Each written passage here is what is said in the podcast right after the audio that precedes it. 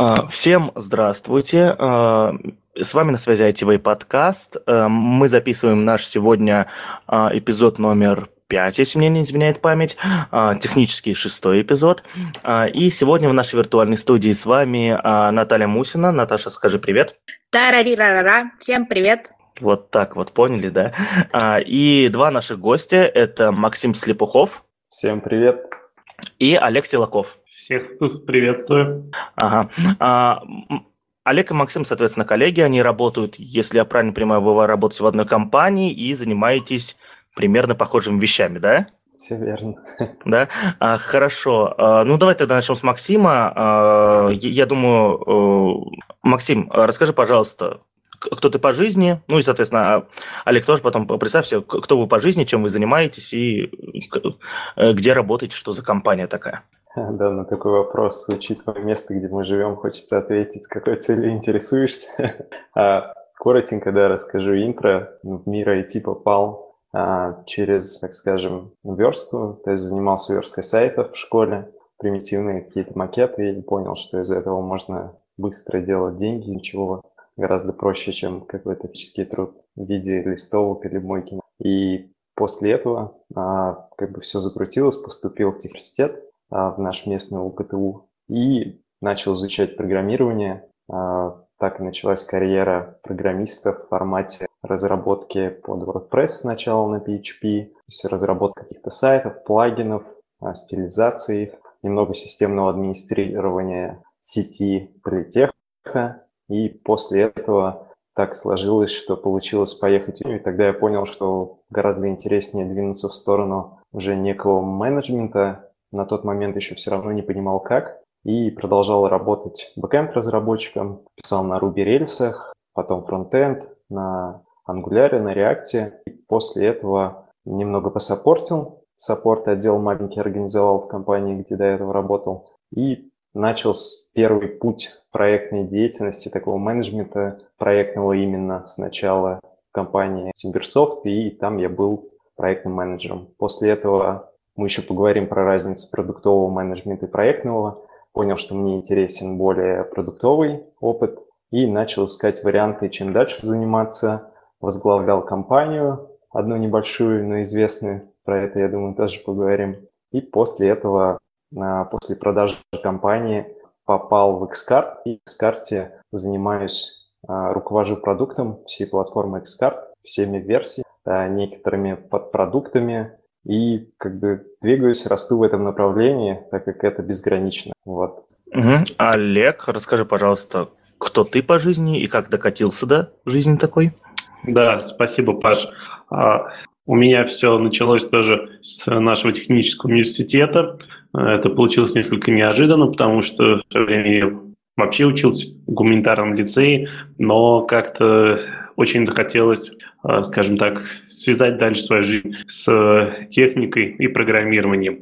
Э, свою определенную карьеру я начал где-то после третьего курса, когда начал писать игры на движке Unity.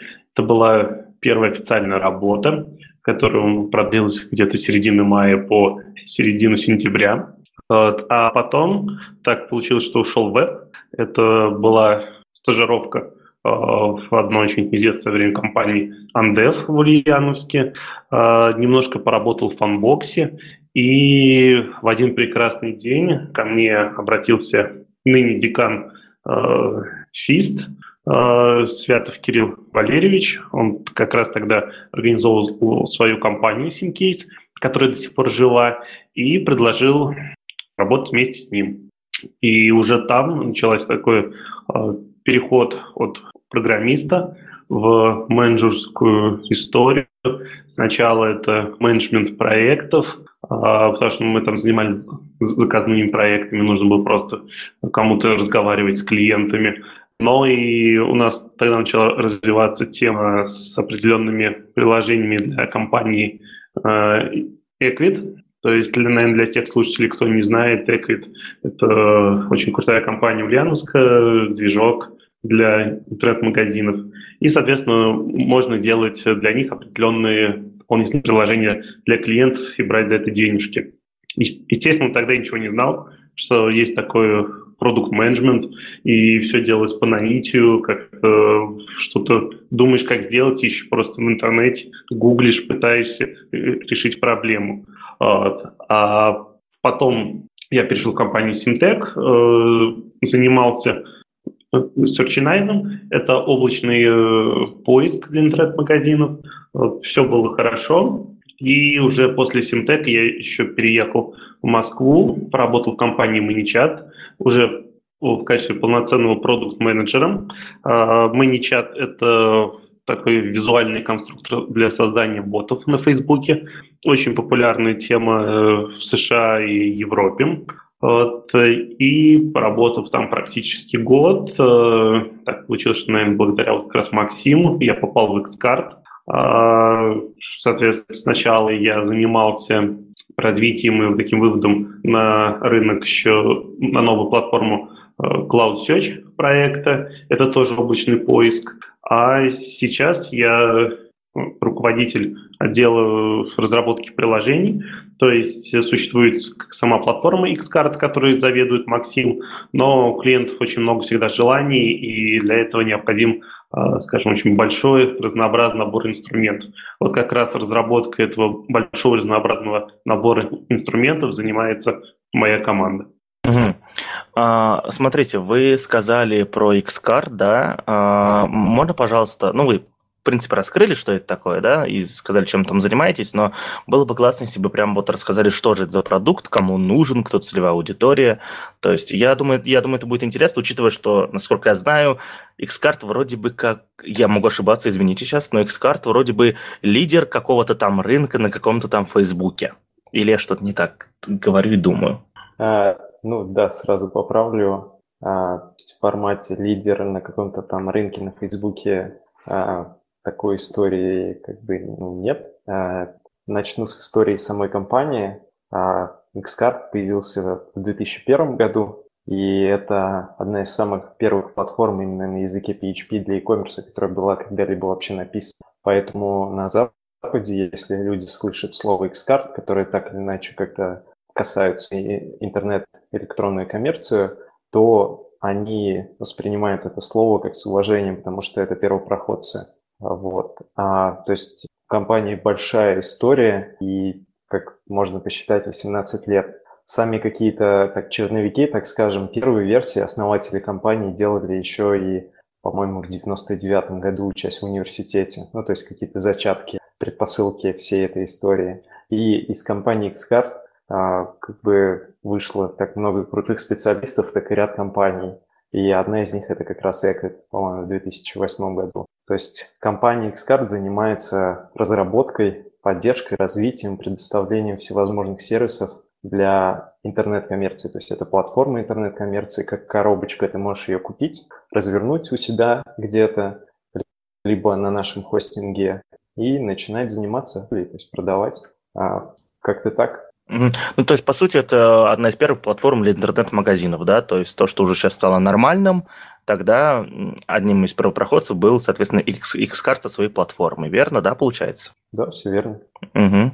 Вот, э, ну и Максим э, сперва произносит слово e-commerce, а потом сказал интернет-коммерция, э, ну, по, по сути, это одно и то же, то есть, э, уважаемые слушатели, не пугайтесь, э, если в будущем Максим будет использовать слово e-commerce, это, это интернет-коммерция, и в будущем, если я не предупредил наших уважаемых гостей, что у нас есть правило такое, называется «фильтруй базар», да, соответственно, у нас, видите, у нас провинциальный подкаст, а, что если вы произносите какой-то термин, который, ну, является сугубо даже профессиональным продукт-оунерским, либо, возможно, ой, да-да-да, продукт-менеджерским, простите, меня сейчас убить будут, да, а, продукт-менеджерским, либо, э, ну, вы понимаете, что это название какого-то проекта или продукта, то, пожалуйста, расшифровывайте сразу, чтобы, чтобы наши, наши слушатели не, не отвлекались, наши слушатели не отвлекались от э, прослушивания подкаста и, э, ну, не лезли в Google и так далее. А... Я, я добавлю, когда, если мы что-то скажем, или лично я, ты скажи, Макс, поясни «за» и называй это слово с провинциальным подкастом. Вот. Ну да, кстати, это, это проблема, а, с которой борется ITV подкаст, с одной стороны, вот, э, в образовании в IT, а в скиллшеринге в IT, простите, сам никак не э, переделаюсь. То, что IT-специалисты э, ну, настолько уже привыкли разговаривать на своем сленге, что уже не замечают, да, как, как, на, нем, как на нем разговаривают. И даже если ты просишь человека, ну, типа, там молодые спецы, пожалуйста, фильтры базар и все такое. Даже когда он начинает потом разгоняться, я не раз видел это на, на наших конференциях ITV и, и в других подобных местах, а, когда специалист начинает разгоняться, он забывает вообще про вот это правило и и шпарит, короче, как есть, как будто он с коллегой разговаривает. Но это, это неизбежно, это неплохо, не хорошо, просто вот вещь, которую надо все-таки контролировать, да. А, Смотрите, э, про Xcard понятно. Я вот, видите, сам перепутал продукт менеджер и продукт аунер, потому что я осознал то, что, ну, на самом деле, даже я не совсем понимаю эту разницу, потому что я знаю, а, ну, допустим, аутсорс компаний, в которых есть продукт оунеры да, то есть и, и такое бывает. Знаю аутсорс компаний, в которых есть, есть продукт менеджеры и чем они отличаются друг от друга, то есть в чем прикол? А, да, Паш, наверное, расскажу я немного. Основное, ну, надо понимать, что есть именно для начала project менеджер. Чаще всего это тот человек, который а, делает так, чтобы какой-то либо проект, грубо говоря, с определенным бюджетом, с определенным сроком дошел из точки А в точку Б. И вся команда сделала его хорошо, правильно и вовремя. Это, э, например, заказной разработки. То есть, когда у тебя есть определенный бюджет, у тебя есть определенное время, тебе нужно за это время выдать конечный какой-то проект для заказчика. А есть продукт менеджмент. То есть продукт менеджмент немножко другая задача. Здесь вопрос скорее как и для чего мы делаем что-либо, потому что здесь мы разрабатываем уже продукт, который э, дается клиентам, дается множеству клиентов, э, либо бизнесу, либо обычным пользователям. И здесь для нас важнее порой не то, что мы сделаем это к определенному сроку э, или с определенными там затратами, хотя это тоже обычно важно. Здесь еще важнее, насколько мы попадем этим продуктом в цель и закроем какие-либо потребности э, пользователей. А, элементарный пример, то есть, э, например, какой-нибудь возьмем Яндекс Музыка, то есть э, это пример как раз IT-продукта, когда это мобильное приложение, сервис предоставляется большому количеству клиентов, и как раз одна из его задач, которую он решает, это доступ к огромному количеству музыки за умеренную плату с их стороны. И в конце небольшая ремарка, тоже был упомянут продукт owner. Продукт owner – это определенная роль, скорее в команде. А, то есть есть так называемая методология Scrum для гибкой разработки. Не знаю, насколько слушатели знакомы, но я думаю, они смогут почитать, что это такое, и уже в ней есть определенная роль в команде. Продукт Owner – это тот, кто отвечает за определенный э, конечный результат. И, скажем, продукт менеджер может быть в команде продукт оунером может э, быть на самом деле продукт оунером и кто-то другой.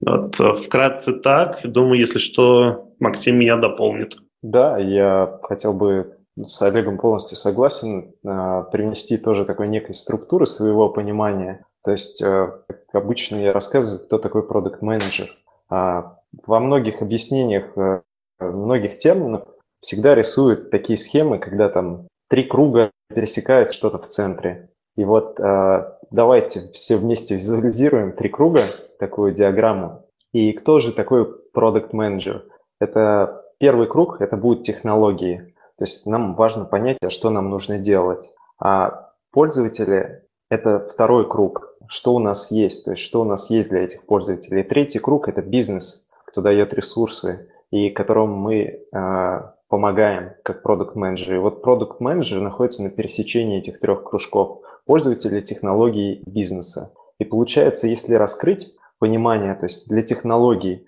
что, что мы делаем, как продукт менеджер ответит на этот вопрос, он передаст информацию о рынке, то есть технологии, это подразумевается наша команда, которая будет делать на выходе софт, требования какие, строить roadmap пользователя, а, какой вопрос мы для пользователя отвечаем, то есть что у нас, мы сегментируем пользователей, общаемся с ними, узнаем, какую пользу мы им можем принести и какие фичи нам необходимо сделать на основе этих исследований. То есть мы собираем фидбэк рынка.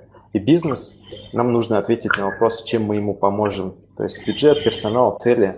И на выходе получается то есть стратегия, обязательства, роудмап, опять же. Если конкретизировать, что делать надо в итоге нам, это строить продукт, понимать, как его монетизировать, то есть как зарабатывать деньги, и выстраивать вокруг этого процессы. Еще, короче, продукт крайний, то есть он отвечает за все, что связано с продуктом. Дальше могу Паш, ты меня поправь, если рассказать про градации, как я их тоже понимаю. То есть звучало Product Owner, а Owner как еще тут звучит.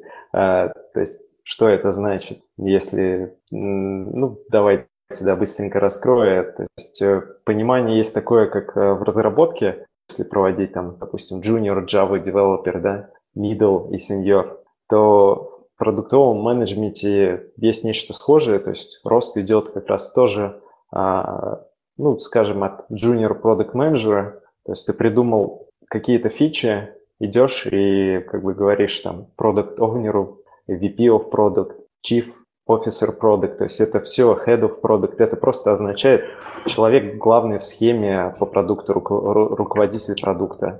И ты ему говоришь, что думаешь, то есть ты придумал какие-то фичи и как бы спрашиваешь фидбэка. Когда ты уже становишься просто продукт менеджером ты а, берешь какую-то идею, а, точнее, придумаешь ее и говоришь, все сделаю в лучшем виде. И идешь и делаешь. Когда ты senior product manager, ты находишь уже не просто какие-то возможности для продукта, ты ищешь возможности для компании. То есть ты выступаешь в роли уже как некого такого э, наемного предпринимателя. И product owner, head of product, VP of product, то есть в зависимости от компании, иерархии, опять же повторюсь, это может быть все по-разному, ты как бы на самых верхах уже определяешь вот эту некую стратегию, как глобально для компании увеличивать выручку, увеличивать какие-то показатели. И в чем же, если коротко про различия Project Manager, как я это понимаю, то с точки зрения работы Project Manager тебе говорят чаще всего, возьми эту идею и сделай ее хорошо. Вот ресурсы,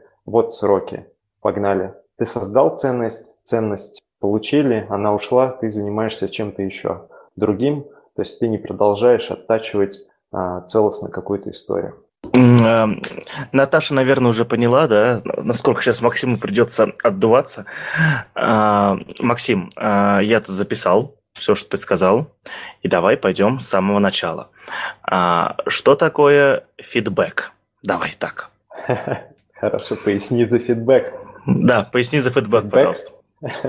Фидбэк – это обратная связь. То есть это когда ты общаешься с пользователями, с рынком и узнаешь, а, есть ли у них проблема, если она действительно есть, то решают ли они сейчас ее или нет, и решит ли твой продукт эту проблему. Ты собираешь обратную связь от рынка, чтобы понять, а действительно нужно ли что-то делать, или это никому не нужно. Угу.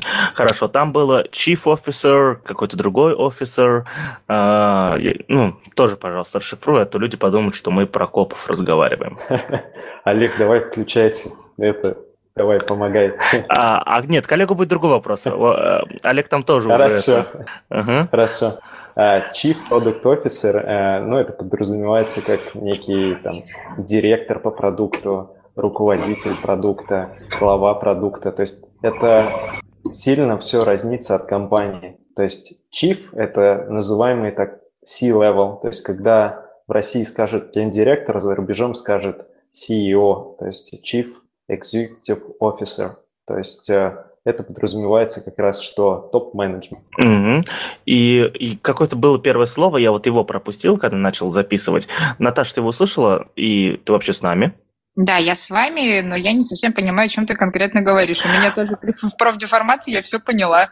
Да, а, хорошо, там, там еще какой-то косяк за Максимом был, короче, я пропустил, но если, но если что, это ну, вернемся. Давай, еще. давай, это нет косяков, исправляемся.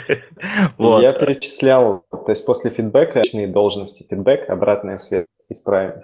А, ну, там еще до фидбэка что-то было, я вот пропустил, но что-то тоже очень важное. Вид, ну, видимо, не настолько важное, значит.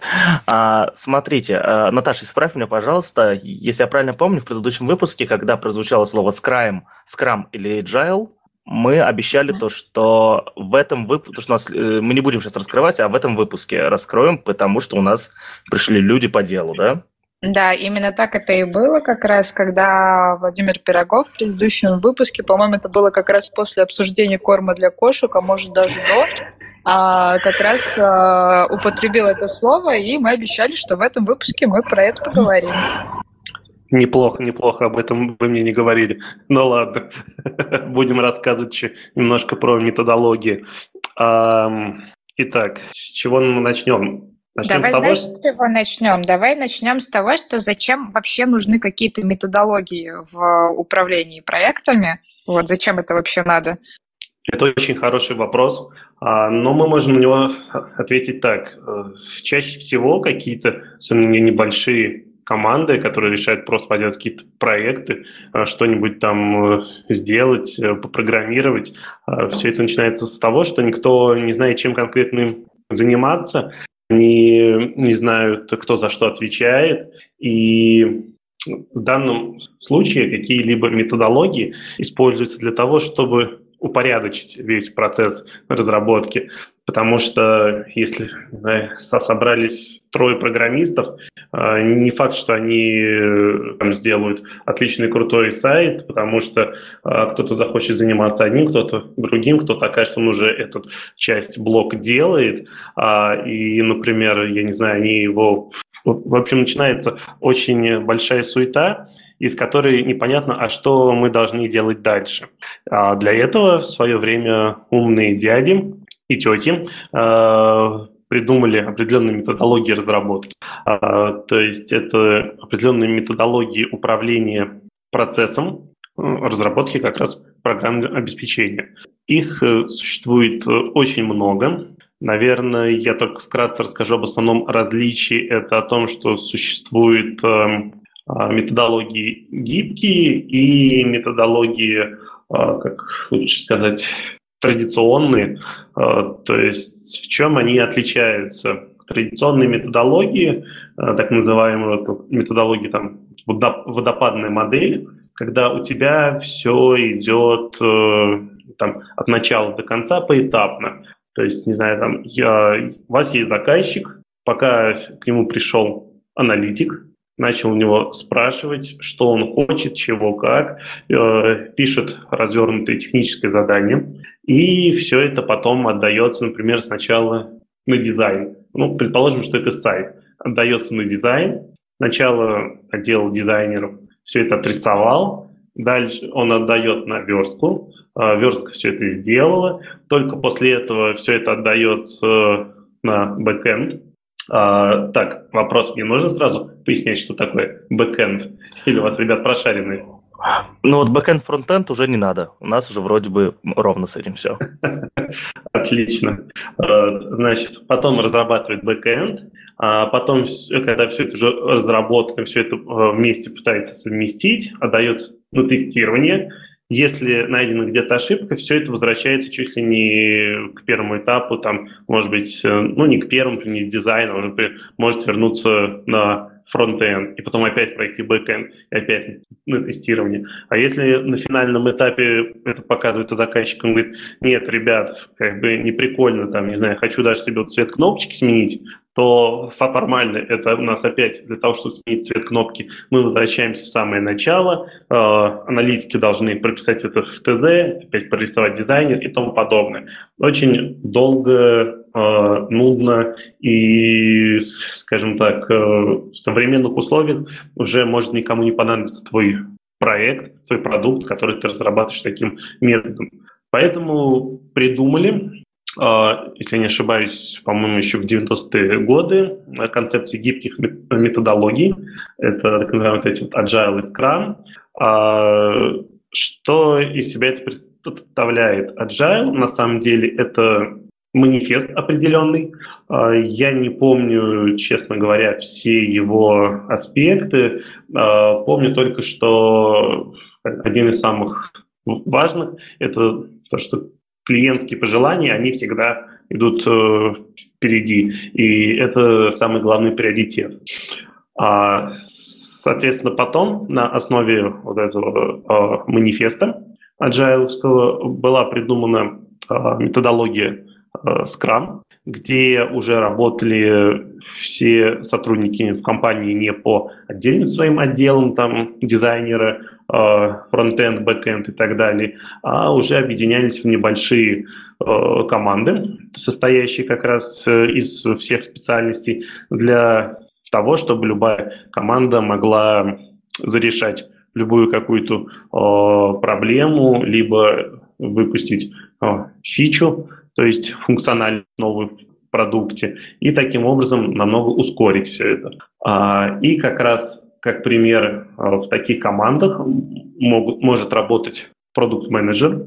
То есть у меня подобный, например, был опыт, когда я работал в Маничате. У нас э, вся наша разработка, она делилась на так называемые кросс-функциональные команды, где было один-два человека бэкэнд, фронтенд, дизайнер, QA, QA э, э, я не знаю, может, если не знаком, расшифрует, то есть это специалист по тестированию продукта, вот, ну, функциональности в нем. И, соответственно, каждой команде также был еще прикреплен продукт-менеджер, можно сказать, он же был таким определенным э, по роли э, именно продукт-оунер, он отвечал за э, выполнение задач этой команды, а, за то, что она делает и за то, как она это делает. А, вкратце, я думаю, так. Возможно, Максим тоже что-нибудь дополнишь и помнишь побольше, э, чем я э, про Agile особенно и Scrum. Да нет, вкратце, я думаю, не стоит сильно прям долго останавливаться. Я прям заметил порой в некоторые минутки было такое, такое, я понимаю, какое слово ты хочешь сказать, и такой, ну что же он скажет, что же он скажет, такой, waterflow или и ты такой э, методологии там гибкие, э, водопадные, там каскадные, я думаю, красавец, типа сдержал слово. Ну все, Максим, теперь поясняй за waterflow. А я пояснил водопад, то есть по методологии водопада Олег раскрывал это, поэтому мотнуть на 15 секунд назад и послушать. Я бы хотел вернуться к своим косякам, так roadmap. Слово roadmap я называл Дословный перевод – это дорожная карта, это некий план, в котором описано, что сделать, в какой дате, и ты за ним следишь. То есть определяешь путь, по которому идти, и ему... А, у тебя есть план, и ты его придерживаешься. Вот так. Угу. Слушай, Максим, один вопрос по родмапам только. А, смотри, очень часто ребята, которые только начинают а, работать, ну, и PM-ами в том числе, и, э, ну, и продуктами, задают вопрос, а как, типа, должен выглядеть родмап, да, потому что они в одном месте выглядят один, видят, как он по одному выглядит, в другом месте по-другому, и то есть у них всегда паника, как должен выглядеть родмап, чтобы все все поняли. То есть что ты можешь посоветовать, э, ну, как ты ответишь такому молодому специалисту, который пришел к тебе и говорит, как должен выглядеть родмап, что это такое, да, то есть, э, ну, и как, как его начать делать? Он, можешь вкратце как-то, я не знаю, рассказать об этом? Конечно. Э, начну как в анекдоте. Есть два пути. Э, первый вариант – это то, что ты приходишь в компанию, неважно, это аутсорс, то есть заказная разработка, либо это продукт, то с большой долей вероятности в существующей компании уже есть некие шаблоны, есть некое понимание того, как это может выглядеть. То есть ты можешь спросить у старших товарищей. Если этого нет, мы попадаем в ситуацию, что мы строим что-то, то нужно начать с любого простого варианта. То есть это может быть а, Google документ, Word документ, Excel, табличка, что угодно, где ты сначала накидываешь список дел, то есть список того, что нужно сделать. Потом добавляешь даты. Если этот список небольшой, то в принципе на таком варианте можно и остановиться, потому что его легко актуализировать. Проблема всех планов – это то, что их часто нужно актуализировать. Если инструмент тебе неудобен, то ты можешь больше времени тратить на актуализацию, чем на самопланирование. То есть за этим всегда нужно следить. Если а, обычных документов, грубо говоря, блокнотов не хватает,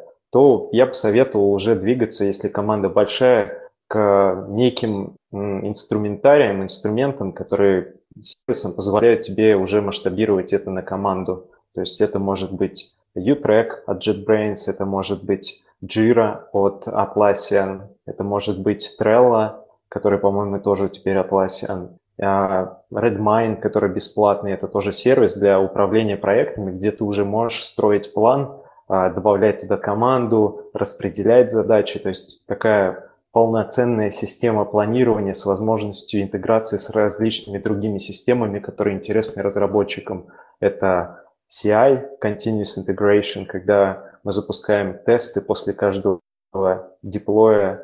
Я могу такие слова говорить и не пояснять? Вот, э, все было хорошо до слова деплой. Все а, было прекрасно все, просто. Все, я понял.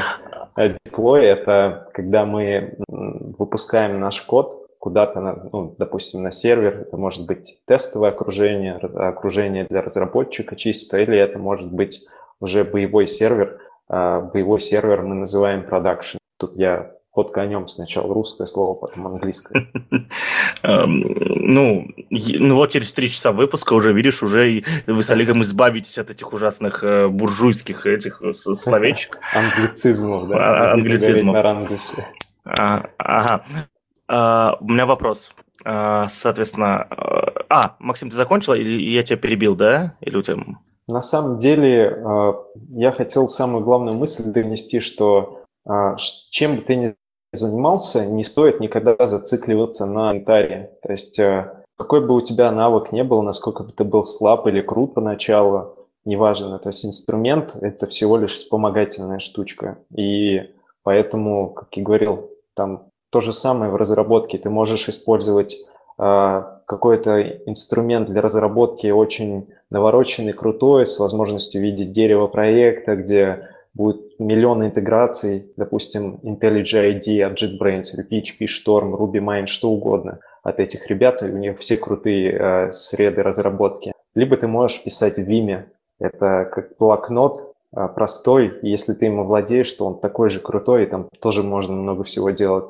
То есть тут важно именно от задачи исходить и научиться именно понимать, что тебе нужно. А поначалу просто слушать, стараться ну, старших товарищей, искать где-то вдохновение и пробовать, пробовать, пробовать. То есть идеальной системы нет. Угу. Ну да, да, да. То есть инструмент это уже вещь посредственная. Э, самое главное для достижения наших целей, это чтобы э, возделывание как раз вот этих самых продуктов. Да, а языки программирования, инструменты, это все на самом деле настолько в последнее время стало похоже все, что нет смысла как зацикливаться что-то на одном. А, Уважаемые гости, а расскажите мне, из чего состоит рабочий день продукт менеджера То есть вот вы приходите в офис, и что? Он начинается с кофе. Вот. а, но а, на самом деле э, я расскажу сначала за себя. Э, обычно каждое утро начинается с того, что я просматриваю определенные метрики, которые мне нужны, а, то есть метрики показатели, я бы сказал, если говорить на, рус, по русскому, на русском языке. То есть э, показатели обычно бизнеса, показатели твоего продукта, которые необходимо отслеживать. А, Какие-то могут быть показатели, это, я думаю, просто отдельно большая тема для разговора, начиная от каких-то определенных продаж. То есть, например, в, моей, э, в моем отделе это отдел как раз, модулей приложений, и мне важно понимать, э, сколько, э, сколько, насколько хорошо они продаются. То есть я, например, смотрю на эти показатели и также смотрю, сколько приходит багов у нас ежедневно.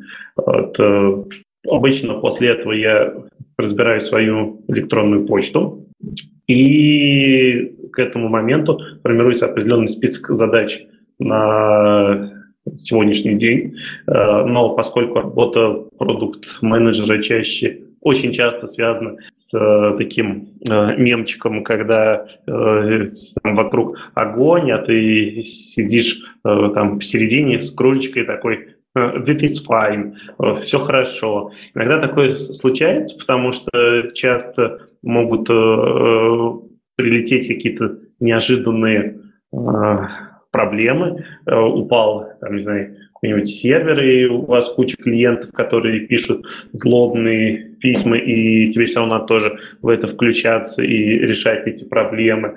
А, может, не знаю, там э, какой-нибудь, если у вас есть интеграции типа э, Facebook, либо еще кто-то.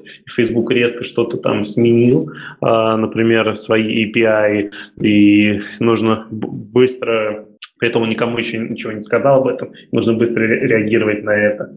Вот. А, а так в течение дня это могут быть разные созвоны с партнерами, с клиентами, работа с командой, подготовка задач для разработчиков, потому что все это лежит на продукт-менеджере.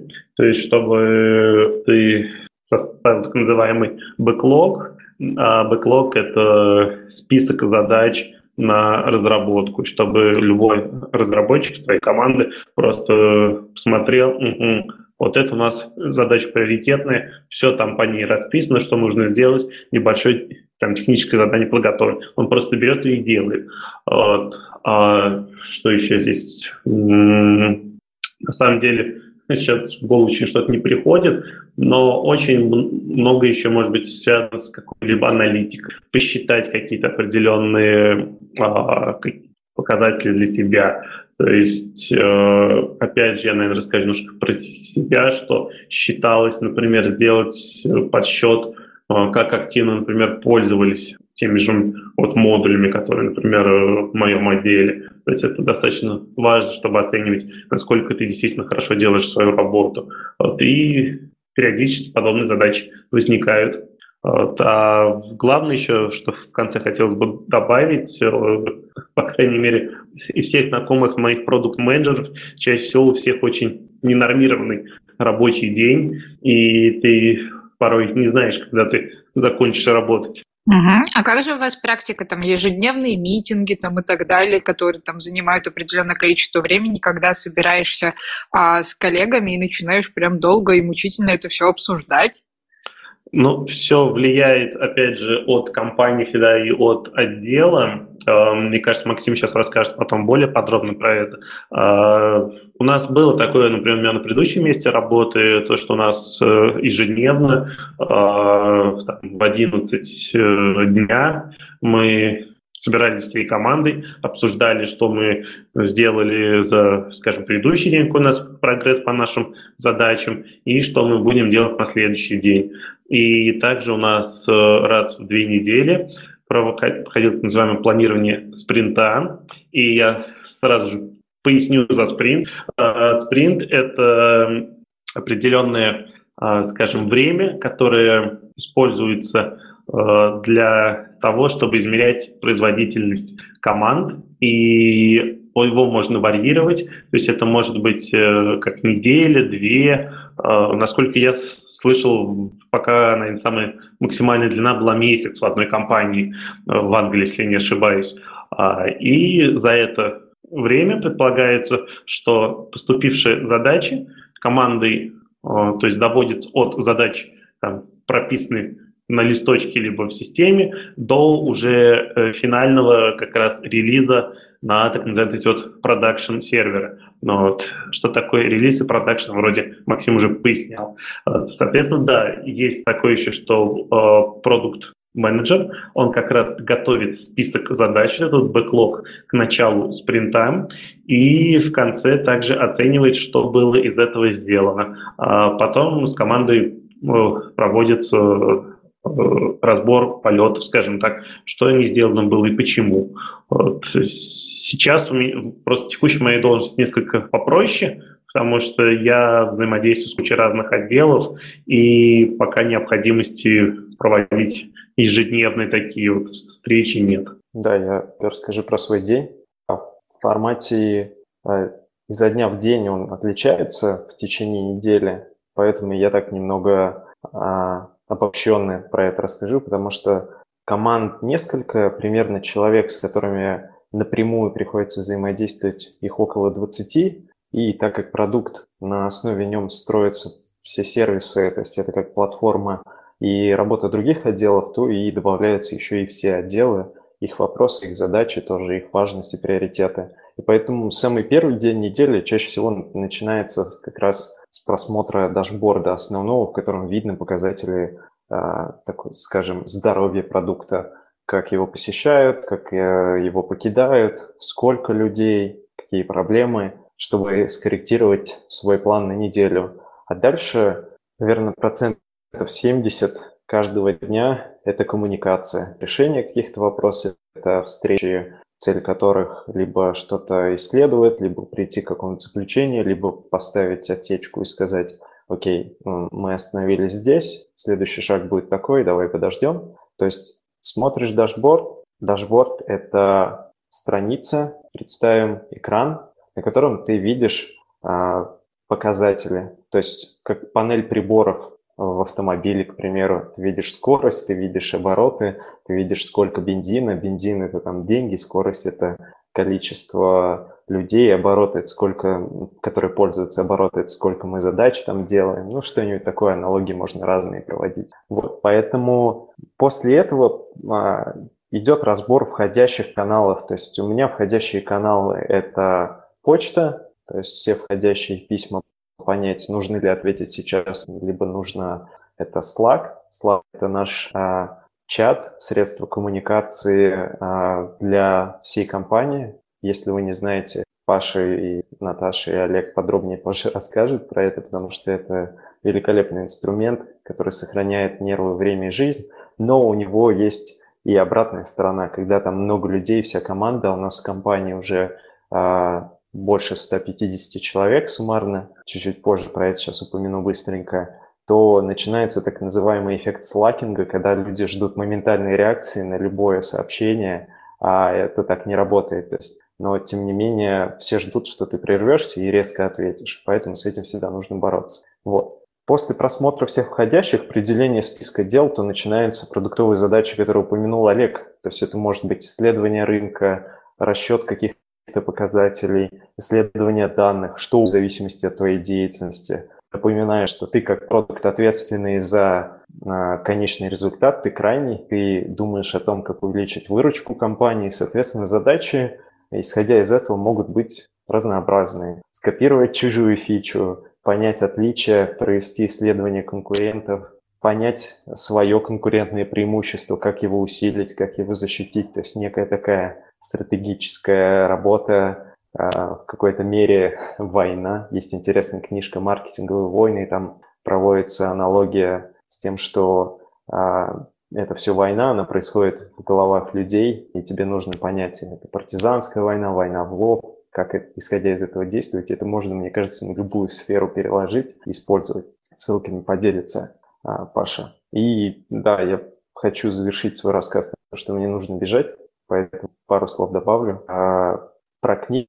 А, прочитайте, пожалуйста, «Все идеальный программист». Это та книга, которую советовал в свое время Кирилл Макевнин всем нам, кто так или иначе был причастен компании Kaizen, Undev или Restream. В свое время все книги были выкуплены именно этой компанией, Undev, печатное издание. И в ней рассказывается очень хорошо как раз про то, как понимать, когда ты разработчик, как общаться с командой, как общаться с менеджером. И менеджеру круто понять, как общаться более грамотно, задавать правильные вопросы, чтобы получить нужный тебе ответ. И вторая книга – это «Цель» Ильяху Голдред. А, тут именно больше это поможет как и продукт менеджер как и project менеджер так и просто человеку, который хочет ставить цели, которые он их добьется. Сказал, как прям бизнес-молодость. Ставьте цели амбициозные, добивайтесь их, летайте первыми. А, вот. Поэтому спасибо, что позвали. Я буду рад, если позовете еще. Mm. А, спасибо, Максим, что пришел. Да, Прости, что перебил. Один вопрос. А, я правильно помню, что, наверное, ты первый раз услышал рекомендацию книжки «Идеальный программист» от Кирилла Макевнина не в компании Кайдзен, а году в 2012, где-то примерно в июле, в каком-то таком лагере. Да, все правильно. Ты флешбэк сейчас произошел, да, в 2012 году, будучи в лагере Deadline Camp, который был проведен один раз, но это был, безусловно, я думаю, один из крутых, успешных кейсов в Ульяновске, в том плане, что там собралось куча ребят, которые в какой-то мере опытные были и, и неопытные, и амбициозные, и мы решали задачи, делали мини-продукты, так скажем, в условиях летнего лагеря. И там директора IT-компаний делились э, своей экспертизой опытом, и это было для нас, как для участников, абсолютно бесплатно. Это было круто, ценно. За это Паше огромное спасибо. Он был одним из основных организаторов, и Наташа принимала в этом участие как организатор. Вам спасибо, это было круто. Угу. А, ну, тут надо понимать, да, раз уж а, про Camp закончим, и, соответственно, Максима отпустим. А, Camp это был, а, да, это мероприятие самое первое а, IT-смена в Ульяновской области, одна из первых в России, на самом деле это прародитель ITV, то есть, а, и почему, ну, и, наверное, это, наверное, это, ну, директора компании, а директора этих компаний, которые принимали участие в ITV, сами признаются то, что после э, форума, э, а, после форума Deadline Camp, конечно, в 2012 году, они начали делать свои э, стажерские программы. Вот, ну, например, мне прямым текстом руководители компании Cybersoft говорили, что их крупнейший летний интенсив, который идет почти все лето, да, а, был, соответственно, вдохновлен а, именно Deadline Camp. Они поняли то, что им нужна своя, собственно, такая движуха. И Deadline Camp прошел всего один раз, и больше его не было. Почему? Потому что он свою задачу выполнил. А, он, вот он, соответственно, дал студентам возможность практиковаться и общаться с компаниями ближе. И мы, соответственно, переключились на Бурьяновский, конкретно на более младшее поколение. А, ну, в принципе, Наташа, тебе есть еще чем помучить Максима внезапненько так? Ну, нет, на самом-то деле я могу только сказать, что ты прям ревнивец сейчас какой-то был. Нет, это была причина э, вспомнить про Deadline Camp, то есть и все это. Э, вот. Э, отсылочка такая. А, Максим, такой вопрос. А, мы еще дальше будем говорить про курсы некоторые, что ну, про курсы от Xcard, которые вы ввели. А, а, ну, Олег подробнее про них расскажет, из чего можно сделать вывод, что, по идее, ты можешь быть человеком, которому можно написать э, с вопросом на общие темы. Э, и если это так, то скажи, пожалуйста, в какой социальной сети можно тебя упомянуть потом. Да, и где тебе лучше писать. Чуть-чуть отступлю от ответа. Сразу хотел сказать, да, курсы Олег позвал, и он э, лучше не придумаешь человека, который расскажет про всю внутрянку и как это получилось. Это был это крутой опыт, э, который как минимум, я думаю, один человек все-таки станет продуктом или уже стал после него, а на старте курсов я говорил, что значит мы достигли цели. А касательно компании хотел добавить то, что компания Xcard э, примерно месяц назад объединилась с компанией Seller Labs, и теперь мы Xcard это как под компания Seller Labs, то есть мы одна большая компания, у которой много продуктов, и Seller Labs, э, теперь мы Seller Labs, и у нас есть офис и в Штатах, большой офис, э, в нескольких Штатах. Маленькие офисы, много людей, которые путешествуют удаленно, работают. У нас в Ульяновске по численности самый большой офис, также во Владивостоке. И на курсах продуктового менеджмента и участвовали наши американские коллеги, и тем этот курс еще и круче был, что он действительно международный. То есть у нас было два спикера, один очно присутствовал, один а, по Zoom. Это приложение для созвонов, как Skype, аналог, или как Google Hangouts. И в этом плане это было круто. Касательно задавать вопросы, я максимально открыт, поэтому пишите в Фейсбуке, в Фейсбуке наберите а, там, Максим Слепухов, Плюс Паша, я думаю, возможно, приложит ссылку к аннотации этого подкаста. Поэтому буду рад любым идеям, любым замутам. Пишите, давайте общаться, давайте делать классный продукт. А продуктом может быть что угодно. Проект, компания, э, конференция, подкаст. Всем спасибо. Дети. А, все, ладно, спасибо, Максим. Пока. Ты даже больше задержался, чем планировал. Хорошего тебе вечера. Спасибо а... и вам. Так, а мы постепенно продолжаем, и, соответственно, уже упомянули про курсы. А, сразу хочу оправдаться перед Наташей и всеми слушателями. А, это не было ревности какой-то, это была причина реально вспомнить про Deadline Camp, который был уже тучу лет назад. А, вот. А то так как-то не упоминался, не упоминался, уже шестой выпуск пишем, что-то не вспоминаем про него. Ой, ладно, все уже забыли. Ну, ну мало ли, может, сидят там сейчас меня этот, это вот, Паша, вот сидит там. А, Олег, расскажи, пожалуйста, про курсы X-карта. Я сам был на двух или трех занятиях, которые, эти курсы проходили в Ульяновске, курсы для продукт-менеджеров, да? Мусин, ты была на курсах? Нет, я в этот момент как раз делала метапы по Хекслиту. Олег, рассказывай, пожалуйста, что за курсы, зачем вообще, откуда идея и какие результаты, да. Да, Паш, мне показалось, что я тебя видел, наверное, на двух занятиях. Сначала я вообще подумал, что на одном, но, но вспомнил, все-таки было два. А что это за курсы? Так получилось, что ко мне обратился а, вот как раз декан ФИСТ, э, Святов Кирилл Валерьевич, еще летом, и у политеха они выступили с инициативой сделать курсы э, в рамках определенного гранта, который они выиграли. То есть там проходили, на самом деле, не только наши курсы, а три потока. Это интернет вещей, машинное обучение и наш курс вот как раз по управлению продуктом, по продуктовому менеджменту. Вот. Соответственно, понимая, что один я это не вывезу, а, я как раз а, предложил Максиму, и мы вдвоем придумали курс на два месяца, на 16 занятий. У нас, как уже Максим упоминал, были иностранные спикеры. А, это Кэти, которая вице президент по продуктам, там VP продукт в компании Seller Labs. Она приезжала в это время в Ульяновск э, по делам, и мы предложили нам буквально 20 минут на одном из занятий выступила, немножко рассказала про свой день и, собственно, про карьеру э, продукт менеджера там в Штатах. Э, вот также у нас выступало очень много как и иностранных, так и э, российских спикеров. То есть у нас выступали люди из Яндекса, Skyeng компании. Э, у нас выступал основатель Икабу. Это как раз была такая самая э, крупная лекция в плане народу. То есть там пришло больше 120 человек что-то, и люди просто сидели на ступеньках. Да, у нас до конца дошли далеко не все, но мы вручили больше 40 э, дипломов и сертификатов. У нас э, при этом были достаточно жесткие условия для получения диплома. Э, надо было не просто отходить на курс, но еще сделать домашние задания.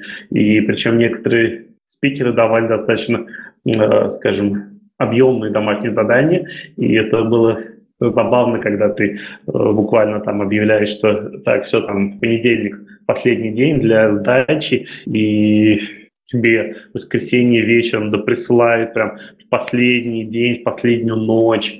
Э, что еще сказать? Это курсы абсолютно открыты были для всех. Приходили как молодые студенты, так и уже действующие IT-специалисты и руководители компаний. Вот, э, думаю, мы с Максом на этом не остановимся.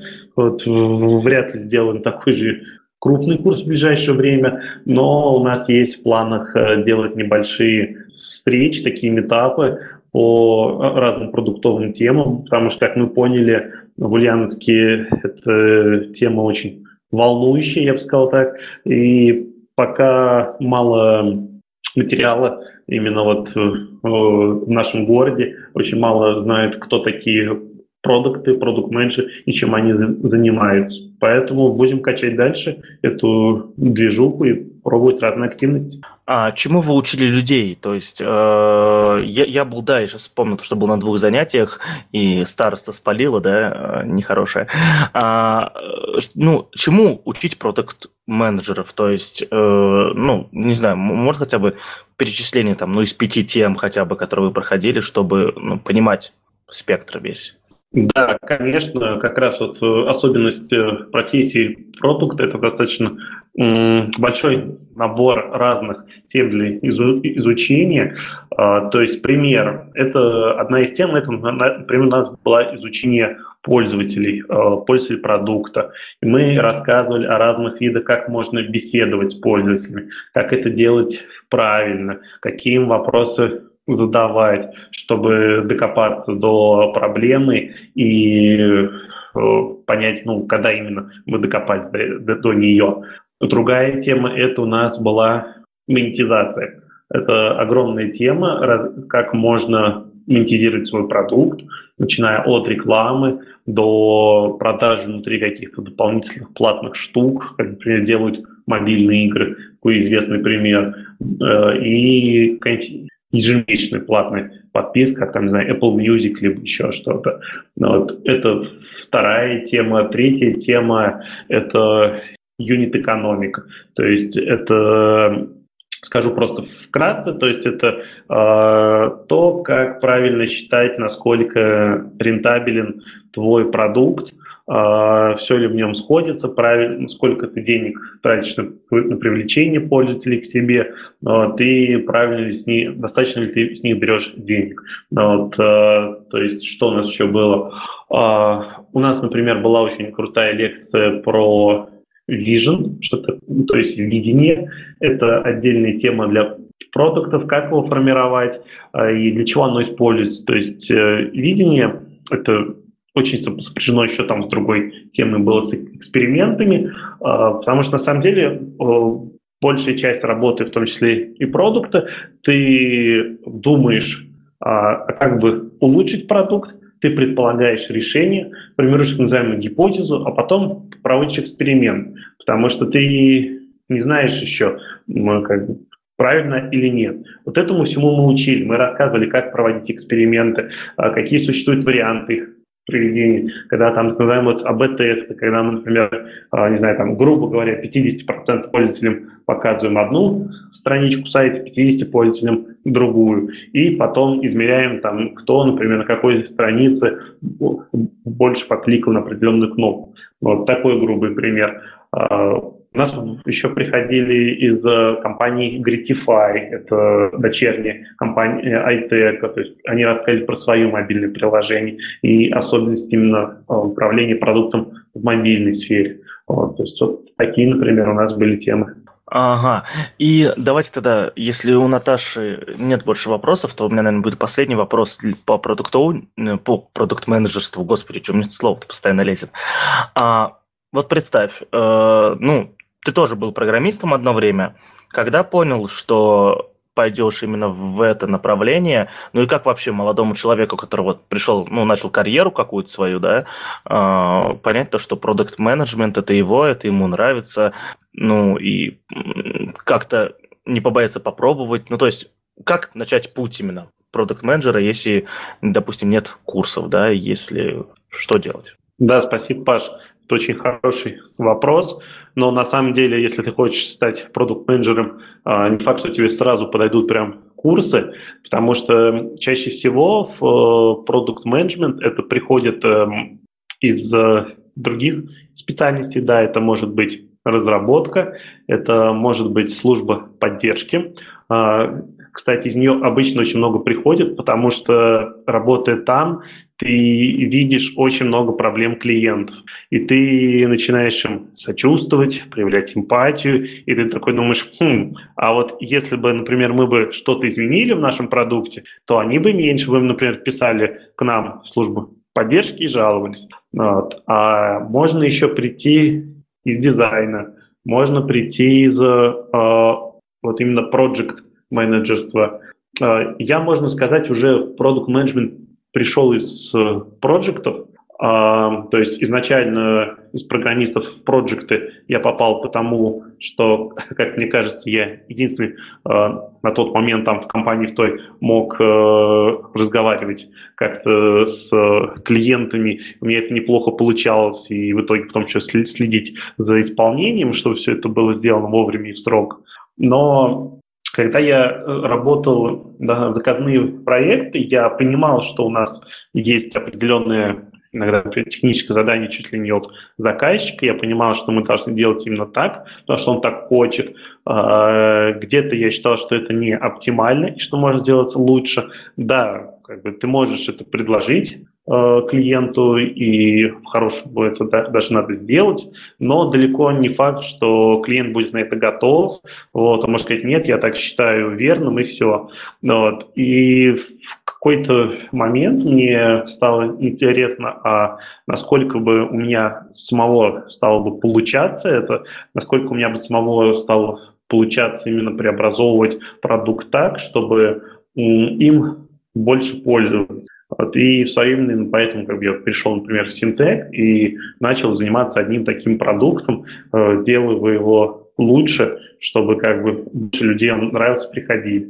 Поэтому, э, на мой взгляд, одна из таких основополагающих э, качеств именно продукта, если у тебя есть желание сделать этот мир чуть лучше, э, и именно это желание не просто, что сделать себе лучше, а ты, если можешь встать на место именно другого человека, понять, чем ты можешь улучшить его жизнь, как ты можешь что-то облегчить, а, решить какую-то проблему. Вот если ты к этому готов, и ты понимаешь, что тебе как продукту надо этим заниматься, потому что здесь есть большой миф, что продукт-менеджер – это не Стив Джобс, когда ты там говоришь, хорошо, я вот хочу там, не знаю, мы делаем что-то там, как телефон без кнопок, я просто считаю, что так надо.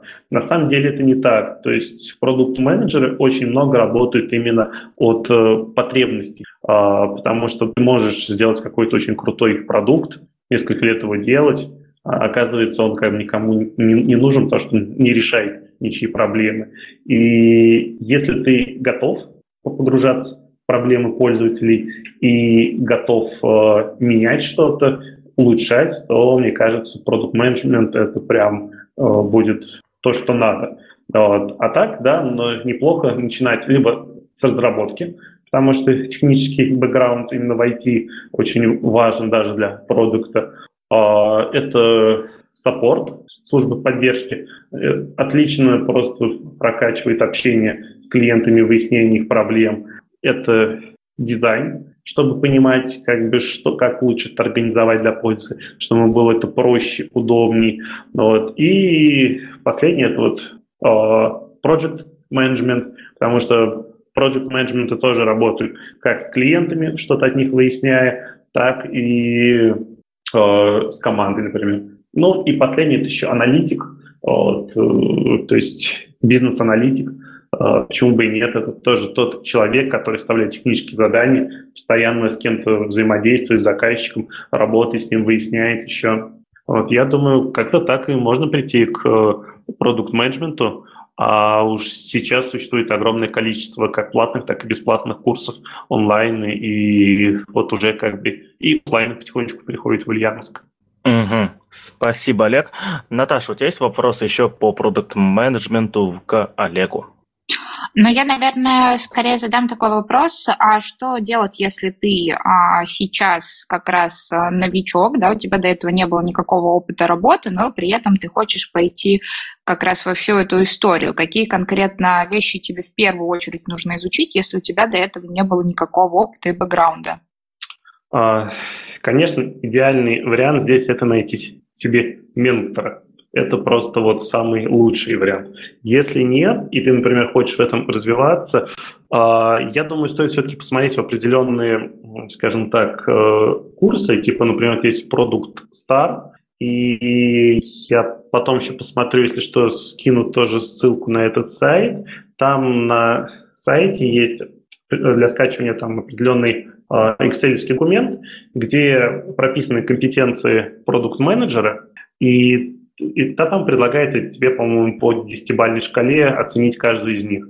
Вот очень неплохое упражнение, если вы как-то уже взаимодействуете, например, с темой продуктовой и хотите пробовать и таки думать, а что же мне нужно еще больше развивать, то почему бы нет? То есть э, можно будет проставить, оценить, где чего не хватает, и уже идти их, например, прокачивать эти конкретные навыки. Вот. А так, э, я думаю, у нас вот Тут позже тоже заявлен Go Practice, определенный курс, про который мы, думаю, поговорим подробнее.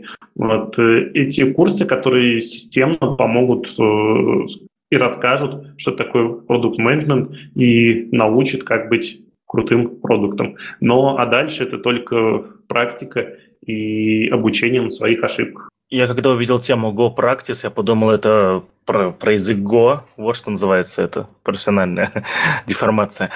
А, ну, тогда Вопрос, видимо, коллегу больше нету. Если у Наташи еще появится, наверное, она их задаст. А мы тем временем... Э, давайте перейдем к статье, которую скинул Максим. Он, к сожалению, до нее, как гость подкаста, э, не э, дожил, да. Вот. Я открыл ссылку этой статьи, да, которую он скинул перед началом записи и понял, то, что Максим то ли меня решил потроллить, то ли у меня какая-то не та страница открывается. Ты нажимаешь на Э, э, на ссылку на сервисе Financial Times, и там э, выбери свою подписку, и тут начинается от доллара, короче. То есть вот это Максим нас затроллить решил, типа, что вот у него есть подписка на Financial Times, а у нас нету? Хороший вопрос, у меня аналогичная ситуация. Вот. Ну, ну, как сказать, по поводу подписки, кстати, прикольная тема. Вчера закончился сериал «Силиконовая долина», вот, и я такой, Отключить амеди... подписку на меди... амеди... ам... амедиатеку. Вот, да. Сложные названия придумывают потом. Отключить подписку, больше не нужна. А, хорошо, что запомнил, а то бы, а то бы дальше просто платил бы, несмотря никаких сериалов. А, Наташа, у тебя то же самое, да? Или у вас там в Хексете все-таки раздают эти под... подписки на Financial Times? Но нет, у нас такого нет. У нас, знаешь ли, более закрыт, открытые источники используются.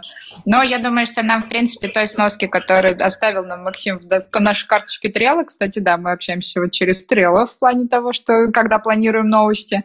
А, и, собственно, здесь все довольно-таки очень просто. GitHub планирует создать дочку в Китае, и э, это сделано специально для того, чтобы никто не переживал по поводу санкций, а, и чтобы не было вот этой вот темы по поводу того, что в Китае изолированный свой собственный интернет, у них нет возможности там а, пользоваться определенными сервисами, и GitHub как раз а, решил на этот случай перестраховаться и открыть как раз компанию, которая будет именно китайская, чтобы не попадать под законодательство и не блокироваться.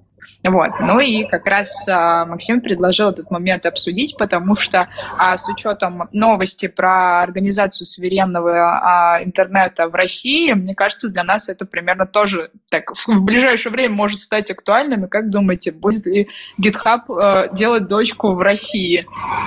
Я думаю, что GitHub не будет делать дочку в России. Я даже уверен, что ему нет смысла делать дочку в Китае, потому что, насколько мы знаем, Microsoft, он все-таки, в отличие от Apple, Apple и от Google а, более такой, а, как бы сказать, а, лояльный да, к требованиям местных правительств. И есть, есть соответственно, от Microsoft потребуются какие-то новые обновления своей, своей деятельности, чтобы вести деятельность в Китае. Я думаю, что они это сделают. А GitHub, как часть Microsoft, просто попадет под все эти изменения. Поэтому я, если бы мы могли прочитать статью в итоге, привет, Максим, да, то, наверное, там была бы еще какая-то еще, еще одна история, да, то есть, ну, что-то поподробнее, вот, о, о том, что именно происходит. И, но пока у меня мысль такая, что, ну, у Microsoft вроде бы ни с кем особенно из стран мира проблем нету, то есть компания очень открытая, и я не припомню истории, чтобы ее где-то блочили, где-то ее там это, ну, закрывали доступ, так что проблем быть не должно, по идее.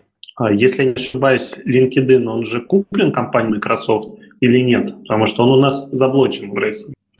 Кстати, да, он куплен э, Microsoft, ему он у нас заблочен. Интересная тема, интересная.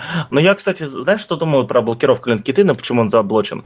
Я подозреваю, то, что это некая коррупционная история, связанная с тем, чтобы э, отдать часть рынка местным сервисам, которые им принадлежат каким-нибудь э, около государственным компаниям или компаниям, которые э, договорились об этом. Потому что причин блокировать LinkedIn, э, ну, есть одна законодательная, да, то, что у них сервера, нет серверов, находящихся находящихся на территории России, да, но почему был Facebook не блокирует? Ну, то есть пытались э, блокировать, были попытки, перестали потом.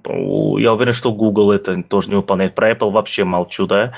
Э, и в итоге всех блокировали, разблокировали потом через день-два, да, даже через несколько часов. А LinkedIn уже несколько лет э, заблокирован, и я думаю, что это просто некая коррупционная история, хотя кто его знает. Хороший вопрос. Но, кстати, по поводу еще GitHub, э, то есть если здесь еще была тема закинута, э, может быть такое произойти, откроет ли какую-то дочернюю компанию в России. Э, Мое такое мнение как э, профессионал, скажем, в бизнесовой, некоторой определенной сфере, что нет, это не делают. А все-таки, если мы посмотрим на Китай и Россию, то есть Китай сейчас это такой считается рынок, на который все пытаются выйти, туда пытался выйти Uber, туда очень многие игровые компании, то есть и там очень много людей платят, и к сожалению, пока то есть, получается для них Э, для американских компаний важнее именно китайский рынок, чем наш российский. Ну да, здесь факт, э, китайский рынок для таких компаний, как э, Google, Apple и Microsoft, они, э, он более важен, да, и это факт. Что, ну, что я думаю про открытие, открытие этих дочерних компаний, да, то, что, во-первых, я не думаю, что суверенный интернет в России будет, да, то есть это, ну, а, жесткость российских законов, э, как сказать, нивелируется необязательностью их исполнения, да, а, и, ну, come on, как бы пакету Яровой сколько там, лет пять уже, где что, то есть никто ничего сделать не может, то есть всем не до этого, и я думаю, что в этом случае будет то же самое, и нам всем можно не париться. Вот. А, я думаю, что ссылку на эту статью мы по-любому приложим а, в шоу-ноуты к подкасту, чтобы а, все наши слушатели смогли оценить, какой они, э, что у них нет подписки на Financial Times, и что они немножечко не совсем очень классные люди. У меня вопрос это, а у Максима есть подписка на Financial Times, я хочу с ним дружить, дружить побольше. Мне кажется, мы мало общаемся. А у меня нет друзей, у которых есть подписка на Financial Times. То есть вот, ну, у кого? Я еще, знаешь, что заметила, что я, я прогуглила, кстати, а, вот эту вот первую строчку, что типа GitHub планирует создать дочку в Китае, и не нашла ни одной новости на эту тему. Я думаю, что это какие-то супер эксклюзивные новости. Ну да, и скорее, я, я уверен, то, что если Financial Times, вообще, ну, я очень много слышал про этот, э, ну, это газета была одно время, насколько я знаю, да, я очень много слышал про эту газету, и э, я первый раз, соответственно, узнал то, что у них, оказывается, платная подписка. Я подозреваю, что они активно так блочат всех, кто пытается что-то перепостить, да. Вот. А, а на русском языке пытался искать? Ну да, Угу. Ну, странно, странно. Ну, при- прикольно. В общем, э, это тут это, когда в одной новости две новости, да? То, что э, у GitHub какие-то веселые истории и о том, что Financial Times оказывается такой. Или у Максима очень хорошее чувство юмора. Ну да, кстати, еще закинуть это и уйти, это прям топ, топ, топ из топов. Он мог прям вот прям сразу, знаешь, это свалить прям перед этой статьей должен был, то есть вжух и, и все, вот вам получите. Ладно, а следующая новость э, о том, что мы еще получим в ближайшее время, это, соответственно, новый сервис для совместной работы от компании JetBrains. Компания JetBrains это, насколько я помню, компания, которая появилась в России. Побейте меня, если я не прав. Абсолютно верно, Паша. Вот. Это компания, которая появилась в России, но сейчас у нее э, несколько офисов, в том числе, кажется, есть офис в Германии, да. Я нескольких ребят оттуда знаю. Очень крутая компания. Если вкратце про компанию JetBrains, то они, э, у них основной бизнес – это создание э, сред разработки для программистов. То есть, если вы слышали про такие вещи, как IntelliJ IDEA, э, RubyMine, э, GoLand, да, а, это все, это все разработки, соответственно, компании JetBrains. А, это прям большие, крутые приложения, серьезные. А, ну, я бы даже сказал то, что, ну, это в, в некоторых языках программирования они лидеры в своих да, языках программирования, то есть компания действительно заняла очень крутую свою нишу. И еще компания известна тем, что она, что она создала, ну, начала разработку языка программирования Kotlin, который был год назад или полтора года назад принят компанией Google как а, основной язык для разработки приложений на Android. То есть язык программирования, созданный в России фактически, ну, российской компании, да, я не знаю, где точно был создан Kotlin, но то, что поддерживаем много лет именно российской компании, а, был признан как язык для основной язык для разработки самой распространенной операционной системы в мире э, для мобильных устройств. То есть это вообще кайф. Ну, вот здесь как раз то, о чем мы будем говорить. Э, вот этот новый сервис, который представляют э, ребята из JetBrains, он основан как раз на Kotlin скриптах. Вот. А, и вот, э, чтобы было понятно, о чем мы говорим, а, по сути, приложение называется Space. Это интегрированная среда для командной разработки, то есть там прям такая очень классная, прикольная система. А, и судя по тому, что я, например, наблюдаю а, в статьях, которые были посвящены Space, потому что я сама этим сервисом еще не пользовалась, и вряд ли, наверное, это буду делать, вот, а, ну, в силу своей работы, выглядит очень прикольно и очень прикольные дашборды они сделали. Вот. И в итоге я думаю, что а, как минимум из-за того, что просто этим новым продуктом будет приятно работать, эта система взлетит. Ну и плюс ко всему, с учетом того, что у JetBrains довольно-таки хорошая репутация, я думаю, что прям попрет у них с этим сервисом. Вот. И она как, а, как минимум рассчитана как раз для а, продуктового общения. То есть здесь есть профили команд сотрудников, очень много разных вещей, которые позволяют общаться, коммуницировать коммуницировать, обмениваться задачами. Вот. И пока на данный момент как раз а, а, что, собственно, ребята из JetBrains сообщают? Они, во-первых, сообщают, что это а, решение, которое появилось в том числе и для того, чтобы решать их собственные задачи, так и для того, и потом после того, как они уже из а, этого сервиса расширили функционал и поняли, что а, это действительно круто, а они решили этим функционалом поделиться со всеми остальными и таким образом а, сделать а, коммуникацию для а, командной разработки более эффективной. Вот, в общем, вот такой вот классный сервис, который, по идее, еще и с большой миссией. Ну, тут, кстати, надо понять, э, что э, JetBrains решил поделиться не только э, своими наработками, а еще и предоставить фактически сервис, то есть э, они фактически представляют э, он, онлайн-сервис, да, тут вот тут есть даже бесплатный план, э, бесплатный тариф, то есть 10 гигабайт, э, там 2000 каких-то CI-кредитов, да, э, CI это мы уже сегодня говорили, это Continuous Integration, система непрерывной интеграции, да, и 50 гигабайт э, трафика, то есть, ну, что-то, э, то есть э, это прям уже целый продукт, который ты не просто отдал, пользуйтесь как хотите, а, и, а соответственно, и его надо сопровождать, его надо содержать. Вот, я думаю, что э, бесплатного плана для маленьких команд, если правильно содержать свои проекты, да, то есть не держать в репозиториях какого-то там, там бинарников, не держать в репозиториях данных, то 10 гигабайт это больше, чем достаточно, чтобы содержать свои проекты там, и что самое главное, мне кажется, главной киллер-фичей будет э, у конкретно этого проекта это интеграция с продуктами JetBrains, да, вот с, с той же самой IntelliJ IDEA, с же самым RubyMine. Чтобы вы понимали, IntelliJ, IntelliJ это среда разработки для языков, для языка программирования Java. А, э, RubyMine – это среда разработки для языка программирования Ruby. А, GoLand – это, как вы могли догадаться, для Go, и у них еще, кажется, 6 или 7 есть еще для других основных языков программирования сред разработки. А, и я уверен, готов поспорить на деньги, то, что интеграция, если вы постоянный пользователь этих этих э, сред разработки, то вы зацените интеграцию с таким сервисом. И да, дашборд гораздо приятнее, чем у того же GitLab. GitLab это, соответственно, другой сервис по совместной работе с проектами. И ну, есть еще GitHub, который больше социальная сеть, но его тоже очень многие команды используют для совместной работы. Есть еще Bitbucket. Э, что там еще есть? Какие еще есть? Вот GitLab, GitHub, Bitbucket. Ну, Bitbucket это немножко другое, это все-таки. А, там еще получается, если мы говорим Э, есть Jira, например, там же можно дать все э, сообщество продуктов от компании Atlassian, э, Jira, Confluence, а, ну, в принципе, Bitbucket тоже, если вместе использовать все это, туда такой единый комбайн.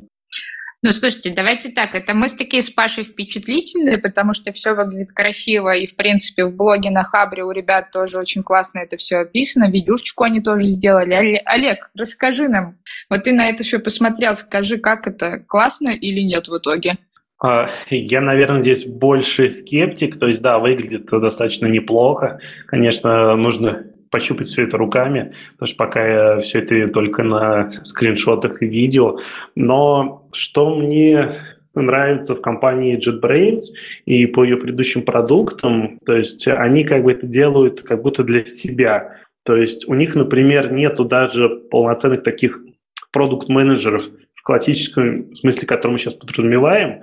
То есть их же собственные разработчики, они как бы и сами же и продукт-менеджеры. Они же в этом работают, они же сами для себя и делают.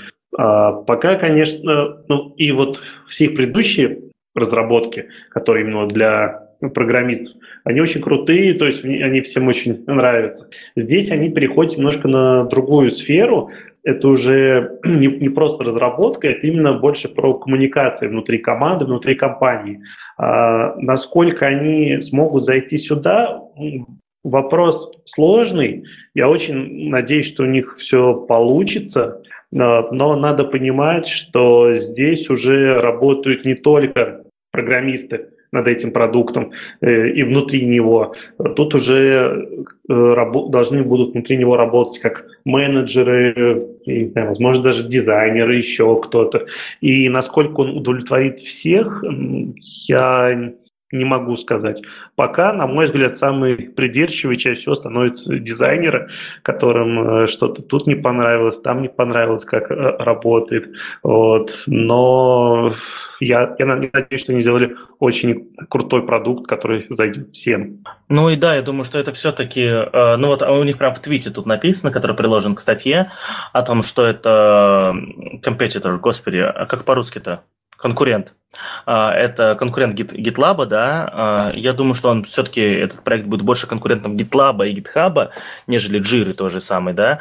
А, Jira это прям, ну, конкретный, конкретная система для работы с проектами, управления задачами и так далее. Мне кажется, ее уже упоминали в подкасте когда-то, уже начали забывать, что упоминали в подкасте, прикольно, или просто я все забываю. И что, что это больше конкурент GitLab, потому что у GitLab, несмотря на у него есть репозитории внутри, да, для хранения написания кода. У него есть системы для запуска CI, соответственно, они тут тоже есть. И у GitLab есть э, это канбан-доска, то есть это доска с задачами, э, которыми каждый имеет статус, да, то есть такой элементарная система управления задач, да, есть в GitLab. Э, да даже в GitHub можно сделать э, это канбан-доску, да, прям с задачами, где карточки передвигать будешь. Там там надо создать лейблы для каждого, для каждой проблемы. Ну, они называются в GitHub ищусами, да. Создаешь лейблы для каждой проблемы, а, и потом переходишь в сервис, сервис, который называется, господи, печенька, что ли, как это называется, куки что-то там. Вот, и э, этот сервис делает тебе э, канбан-доску из твоих GitHub э, да, вот. Я даже, я даже думаю, что когда буду готовить ссылки, найду ссылку на этот сервис, потому что э, это, ну как, не знаю, зачем это делается, то есть, но я пользовался на одном из проектов в компании MadDev с этой историей. Прикольно. Ну, я вот посмотрела, что пишут ребята как раз на Хабре, а, и один из вопросов как раз был по поводу там аналогов, кто, кому конкурент и так далее. Вот. И ребята говорят, что GitLab в этом плане имеет а, функционал чуть поменьше, но основной их конкурент это как раз а, Azure DevOps сервер. Это, так, погоди-ка, э, это, ну, то есть э, э, Azure DevOps Server это тот, тот самый, который, ну, типа, Azure есть, это же, а, он же, типа, для DevOps, по идее, нет? Или я что-то путаю? Ну, то есть Azure это хостинг, да? Ну да, это облачная структура, там есть определенная возможность работы не только DevOps, но как бы там нету а, именно такой вот, там можно настроить continuous integration на ней, но чтобы там была возможность как вот как раз этот коллаборации внутри, чтобы вся команда работала, и именно такой инструмент для управления проектом, но там такого точно нету. А я готов поспорить, что есть. Я сейчас расскажу, почему. На одном из проектов у нас, конкретно в компании, мы тоже используем Azure, и э, я же просто Linux, у меня же Visual Studio нет, но э, у, меня PM в команде, да, он, соответственно, все настройки Azure делает через Visual Studio, которая прям супер-мега интегрирована, и TeamCity там интегрирован. И, короче, я подозреваю, что сам Azure вот этот сервис, наверное, не умеет, но вот эта вот глубокая интеграция с майкрософтовскими сервисами э, позволяет там создать, наверное, какую-то эту инфраструктуру для такого дела. Ну, цитата такая. У нас еще есть чаты и тим-директори. То есть, э, типа, вот они это выделяют как основное отличие. Я на самом деле не видел статью на Хабре, я что-то не могу ее найти в ссылках у нас. Или я слепой. Вот. Сейчас э, я прикреплю ее. Да, да, да, прикрепи, пожалуйста, я, наверное, прочитаю уже после. Ну, если так, то прикольно. Ну, в общем, да, вопрос чему это... Есть вот, есть вот, вот вы создаете проект, да, а, уже известно, как, как правило, какие сервисы использовать, куда, да, там у всех же есть workflow. Если вы хотите использовать эту штуку, как ее в свой workflow интегрировать, вместо чего, куда и так далее. А, на самом деле я просто здесь еще тоже хотел заметить прям небольшой э, вброс.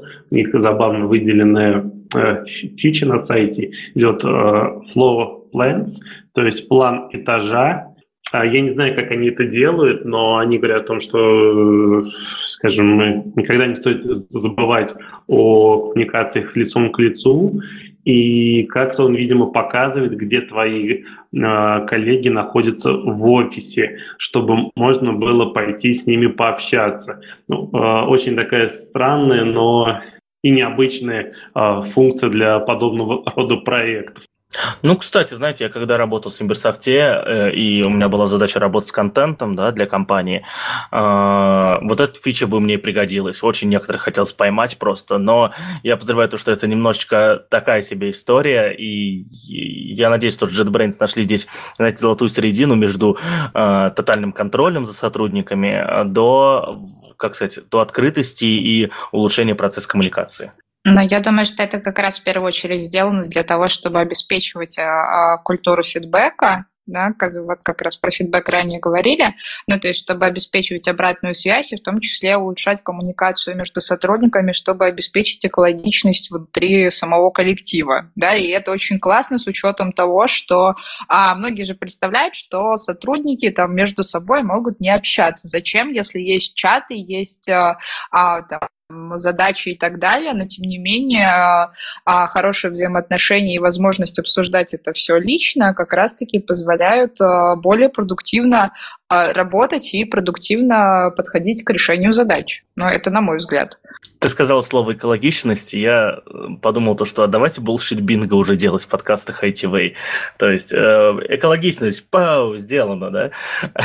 Э, ну, кстати, к разговору об экологичности, знаешь, я тебе пока расскажу о командах. Я знаю команды, где э, экологичные считается не общаться лично, а общаться в чате, например, да, то есть, э, ну, это, опять же, это вопрос не этого подкаста, давай сейчас не будем углубляться, мне кажется. Тема очень крутая, тоже сам хочу обсудить, но уже, уже у нас уже час 30, это уже самый длинный подкаст ITV в истории на данный момент, но у нас еще есть, я думаю, что мы еще одну или две темы точно обсудим. Ну, в общем, если вкратце, для для тех, кто только начинает да, работать вообще с программным обеспечением, а, знаете, я сам, когда учился программировать, я когда делал свои pet-проекты первые, я всегда брал все самые новые фичи. То есть, ну, я сейчас их беру, то есть я вот недавно на одном из своих проектов, pet проектов GitHub Actions за, заиспользовал это сервис для continuous integration от GitHub, да, он относительно новый, там ему пара месяцев, да, вот. Ничего у меня не заработало, но я, типа, вот разбираюсь, сижу в свободное время, да. А, и если вы как-то начинаете разработку, начинаете делать свои pet проекты и я очень советую начинать это делать с новых сервисов, ну, то есть начинать пробовать новые сервисы, потому что новые сервисы – это всегда клево, это всегда интересно. Допустим, я для первых своих проектов еще в 2011 году э, начал использовать э, Trello, тот же самый, который э, тогда еще был никому не известен вообще. Сейчас, и потом, когда он стал популярен, а я уже типа такой, я знаю, я умею как пользоваться, даже экстеншены есть какие-то расширения для него, да. Э, я, я же правильно понимаю, кстати, я не могу получить инфу, найти инфу. Эта штука запустилась. А, там сейчас можно заявку оставить, как я uh-huh. понял по их сайту. Вот, и, видимо, она уже в ближайшее время будет для всех. Вот, ну, в общем, совет такой, э, оставляйте заявку, попытайтесь потом пользоваться. JetBrains крутая компания, э, фигни они не выпускают. Я думаю, что э, этот проект тоже станет потом частью того самого стандарта де-факто, когда мы говорим об управлении проектами и коммуникацией. Вот, а мы, а что еще у нас является стандарт де-факто, это разные другие практики для продукт-менеджеров, да, и я вот этот сайт только-только открываю. Олег, расскажи, пожалуйста, это кто-то из вас принес, ты или Максим, я не помню. Да, это принес Максим, мы оба его проходили, то есть это, я, конечно, не буду говорить слово инновационный подход, но это э, отличающийся подход к обучению, именно в данном случае к обучению продукт-менеджеров либо продукт-аналитиков. А, здесь все обучение построено в виде определенного симулятора, что ты попадаешь на, новую, на новое место работы в компанию в виде аналитика, и у тебя идут определенные ситуации, где ты на них должен обучаться. То есть все это построено в виде текста, а, где ты тебя могут что-то спросить, там, например, э, посчитать а, вот ту же какую-нибудь юнит-экономику определенную, то есть посчитать, например, чему будет там равна определенная прибыль, если мы, например, то-то, то-то делаем. Э, и плюс тебе еще в каждой главе рассказывают что-то новое. А в чем крутость именно вот, э, вот этого?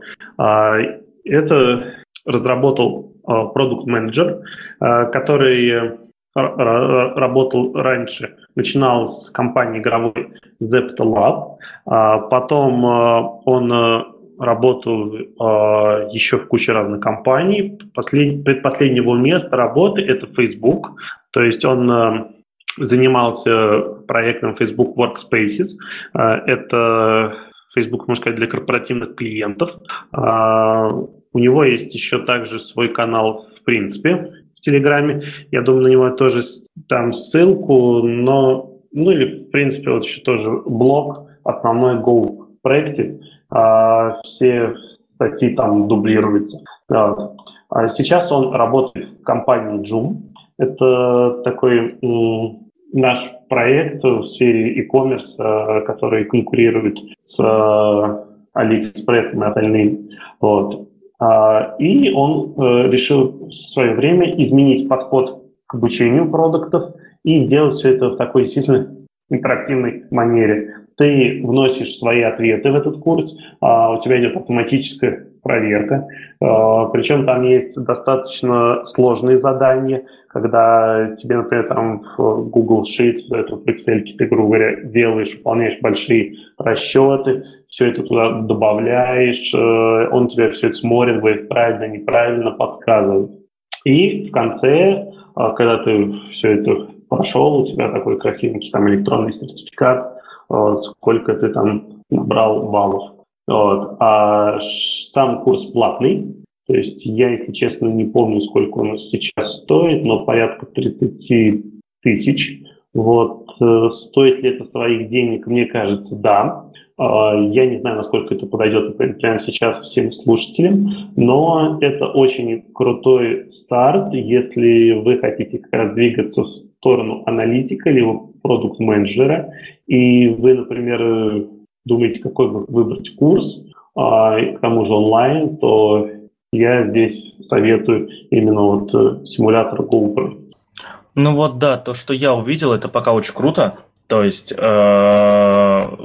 ну, сам факт того, что можно пройти хотя бы онлайн небольшое обучение, да, вот по этим всем историям, э, связанным с продукт-менеджментом, это клево.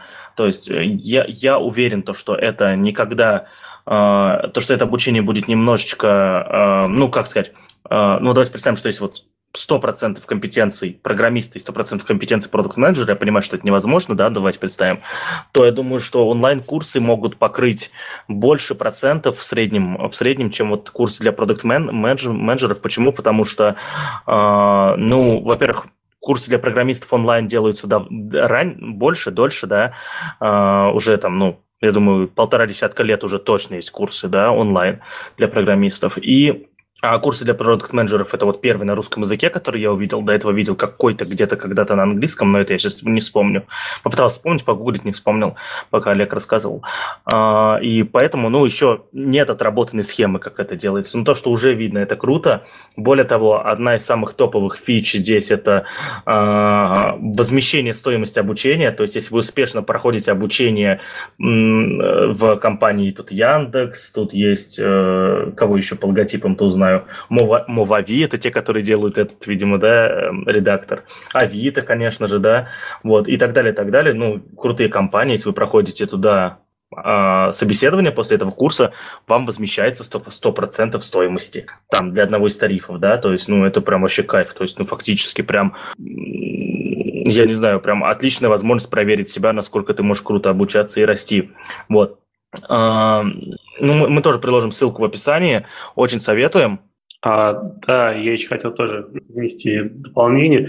То есть там, получается, сама вот эта вот платформа, курс, они заключили определенные партнерские соглашения с этими компаниями, и то есть э, работодатель потом э, возместит э, тебе эту стоимость. У меня такое случилось с компанией ManyChat.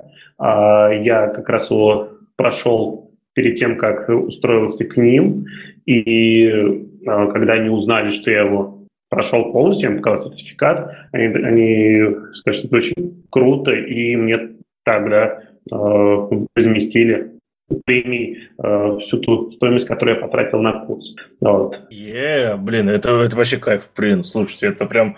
Э, это, а это точно не это, не, не финансовая пирамида, я прям чувствую подвох где-то какой-то. Ты точно там ничего не впариваешь? Что-то звучит все очень круто. Нет, ну, на, на, самом деле это, это действительно классно, что такие проекты есть, и они есть на русском языке, видимо, они очень успешные.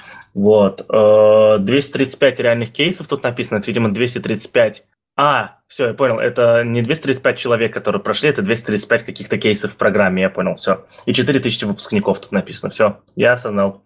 А, это круто, это реально крутой продукт. Э, я думаю, что я теперь мне что советовать ребятам, которые хотят как-то попробовать себя в продукт-менеджменте хотя бы, да. Вот. А, тем временем мы продолжаем понижать количество на прослушивание нашего подкаста, потому что, как известно, чем а, длиннее подкаст, тем меньше прослушиваний будет указано, потому что прослушивание то, что дослушали до конца. А, и мы переходим к теме, и давайте последнюю тему, наверное, рассмотрим на сегодня. А, Наташа Мусина, выбирай, какую последнюю тему рассмотрим, и будем закругляться уже, потому что время час сорок, это непозволительно уже. Ой, ну давай, наверное, рассмотрим тему Давай, наверное, все-таки про удаленку поговорим. Угу. Вот. потому что мне кажется, что среди того, что мы выявили, это более приоритетно. А вот у меня предложение такое. Давай обсудим э, немножечко тупенькую тему про цвет, а про удаленку прям как-нибудь прям зафигачим целый выпуск, как работать удаленно на иностранные компании, на отечественные компании и так далее. Ну ладно, уболтал чертяка. Давай про цвет. А, итак, а, новость э, очень важное, потому что близится Новый год. А, и, естественно, каждый год а, ребята из компании Pantone а, выбирают новый цвет года. Вот. А для тех, кто не в курсе, я рассказываю, что это вообще такое, что это вообще значит. А в первую очередь это означает то, что цвет станет трендовым, и вы его увидите в большом количестве а, сайтов, которые будут разрабатываться в дальнейшем. Вот, это, по сути, а, новый универсальный цвет, который рекомендуют к использованию а, и который будет определять течение моды и дизайна в 2020 году. Ребята из компании Pantone а, – это, в принципе, такие довольно-таки известные ребята, которые, которых вы наверняка знаете, если занимаетесь в первую очередь какими-то полиграфическими вещами, если вы занимаетесь веб-дизайном, дизайном интерфейсов и так далее – вот. И в 2019 году а, основным оттенком был как раз Living Coral. А, это такой коралловый цвет был. Вот. И теперь в этот раз а, нас ожидает классический синий, такой вот прям глубокий синий цвет, который теперь у нас будет везде. Вот. Это э, алкоголики счастливы, они на целый год модные, да? Классически синие. Я боюсь, что у нас всех Филипп Киркоров переиграл. Ну да, да, да, он переиграл всех, но прям, да, синий, конечно, это будет синий год для нас, для всех. Вот. Но а... ты знаешь, на самом деле история заключается в том, и как вообще ребята рассказали а, разработчики вот в этой компании, точнее не разработчик, а исполнительный директор, что а, в первую очередь синий цвет это что-то такое спокойное, стабильное, а, надежное, и поэтому вот в условии того, что сейчас ситуация в мире очень неспокойная, им бы вот как раз хотелось внести свой вклад и стабилизировать вот эту ситуацию, как минимум хотя бы с помощью цвета. А я читал то, что синий цвет – это цвет доминирования, поэтому Фейсбуки, ВКонтакты, LinkedIn, они все синие, и чтобы вот, типа, показать, что ты доминируешь на рынке. А, ну это стаби- стабильность, цвет стабильности, окей, да, согласен. Ладно. Но ты еще учитываешь, что э, сейчас я, может, грубую вещь скажу, мальчики же не различают оттенки, как принято считать, да, а синих на самом деле очень много цветов. Сексизм. Это не сексизм, это наука. Но тут я, наверное, буду солидарен, мне кажется. Лично я не особо различаю прям мельчайшие оттенки. А у меня такой вот вопрос, Наташ, то есть правильно понимаешь, что одна какая-то компания в мире э, решает, какой цвет будет э, трендом этого года? Мне просто, я об этом не слышал раньше, и мне интересно, почему именно одна какая-то компания решает для всего мира? Ну, что-то вот как-то так оно получилось, да, что вот эта компания считается очень авторитетной в плане того, какие конкретно а, вещи предлагаются. Ну, точнее как, эти ребята предлагают, вот, а но все остальные подхватывают, вот, и в итоге оно становится очень распространенным. Начинается это все, естественно, с того, что на Behance начинают создаваться вот такие вот проекты. Естественно, проекты из Behance тиражируются очень активно из Дрибла там, или из других сайтов, которые а, являются как раз а, каталогами таких а, портфолио других дизайнеров, и, как правило, а, вот эта тема начинает использоваться очень активно, да, и, допустим, тема с фиолетовым цветом, который там ранее был в каком-то там году, по-моему, в 2018 она вот была очень прям активно всеми подхвачена, и фиолетовый цвет действительно был везде, где только можно и нельзя. Вот, единственное, что я не поняла, это они изначально буквально где-то примерно месяц назад я думала о том, что они выберут изумрудный цвет, потому что где-то была такая, такая а, новость проскальзывала вроде как от самих ребят из Пантон, вот, но, видимо, они передумали. А, а можно я спрошу у тебя, как у девушки, которая а, по дару рождения разбирается в цветах? А, а, вот тут написано, я на самом деле не знаю просто систему исчисления а, цветов, да? А, Пантон 19 40 52. Это вот 19 40, 40 52 это что за а, система исчисления такая цветов? Это вот известно? Вот тут я тебе точно не скажу. Это их система, которую они предложили как компания, которая предоставляет, так скажем, палитры. Да, то есть они, по сути, занимаются разработкой различных палитр. А и а, очень активно вот такие вот разметки палитр используются как раз в полиграфии и в том числе в дизайне интерьеров. То есть там, допустим, если мы с вами выбираем там обивку мебели или еще чего-то, то, как правило, цвет будет именно в таком формате представлен. Если это какая-то европейская либо американская компания представляет цвет, да, то есть у себя там в каком-то интерьерном доме и так далее. Понятное дело, что если вы придете к нам в какую-нибудь мебельную компанию и начнете цвет там выбирать, то, скорее всего, это будет какой-нибудь дуб мореный или еще что-нибудь такое, да. А вот, а у них вот принято, что вот есть такая вот классификация, и вот компания как раз-таки занимается разработкой вот этих вот палитр, а, и причем, если я не ошибаюсь, даже в Coral Draw, по-моему, интегрированы это палит, эти палитры, то есть можно прям зайти в настройки а, редактора а, Coral Draw и прям вот выбрать, что вы хотите а, делать там на, в этом как они, RGB есть цветовая палитра, есть СМИК там и так далее. И вот там можно выбрать понтон. А, ну, кстати, да, про понтон это интересная тема. Я первый раз про понтон вообще услышал году в 2011, когда, помнишь, Наташа, для молодежного инициативного центра мы сделали, ну, не мы сделали, нам сделали э, этот брендбук, и там прям было написано это, э, главный цвет логотипа Пантон, Пантон 360. Ну. ну да, то есть это позволяет как раз э, выбирать определенную, определенную палитру цвета и делать так, чтобы он был именно вот такой, какой он должен быть, да, и типа во всех редакторах эта информация есть по умолчанию, и э, поэтому цвет является неизменяемым вне зависимости от того, кто какой там пипеткой пользуется, кто какой, в какой программе это все открывает и так далее. То есть, по сути, это такая система кодировки для определенных цветов.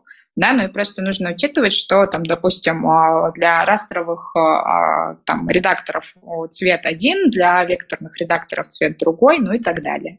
Ну, мысль еще такая, что мне кажется, что не опоздали немножечко с заявлением такого цвета, если, как вот ты рассказываешь, что путь от их предложения до продакшена, когда уже реальный продукт и начинают использовать этот цвет, проходит через условный Behance, Dribble и так далее, то значит, что цвет этот цвет начнет использоваться в реальных продуктах только к концу 2020 года. Дай бог, да? То есть это поздновато что-то они представляют такие цвета, или это новость написана поздновато, короче, неизвестно. Мне кажется, что эта новость вышла поздновато, но на самом-то деле э, тут э, такая история, что, как правило, цвет начинает тиражироваться очень быстро, потому что а, там проекты в разработку идут, там, допустим, ну, вот даже самая поздняя разработка какого-то определенного сайта, она уйдет, ну, там, допустим, где-то месяца через три на прод, да, а до этого ее еще нужно составить. И, скорее всего, первые цвета появятся, ну, там, допустим, как раз где-нибудь к марту уже будет очень много сайтов, которые с этим связаны. Особенно нужно учитывать, что мы говорим не про многостраничники, а про какие-то промо-сайты, которые, как правило, делаются дизайнером на одну страницу. А, ну, понятно, да, то есть это такие а, более простые проекты. Вот, а, ну, в завершение этой темы хочется всем нашим слушателям посоветовать быть естественного цвета по жизни, да, и время уже час пятьдесят, как мы записываемся, давайте постепенно закругляться. Олег, расскажи, пожалуйста, мы последнее слово гостю хотим, как правило, даем. Про пожалуйста, расскажи какую-нибудь тему, про себя, может быть, компанию Seller Labs, я же правильно назвал? Вот, может быть, и когда у вас курсы будут дальше. Ну, в общем, расскажи нам что-нибудь, на что мы сможем ссылку скинуть. Да, назвал ты абсолютно верно. А, сейчас пока, наверное, про компанию не буду говорить. Мы еще в процессе а, глобальной интеграции и становления такой американо-ульянской компании. Вот э, про себя скажу, что ко мне можно также обращаться к каким-то вопросам, если вы хотите стать продуктом, если у вас есть какие-то вопросы с этим связаны, либо вам просто нужна какая-то консультация, смело можно мне писать в Фейсбуке, свою ссылку я также скинул. А, что еще сказать? По продуктовым инициативам а, я уже говорил ранее, что мы подумаем, каким еще будем проводить. Скорее всего, это будут небольшие метапы. А, я думаю, еще скину в конце определенный чатик э, продуктового курса.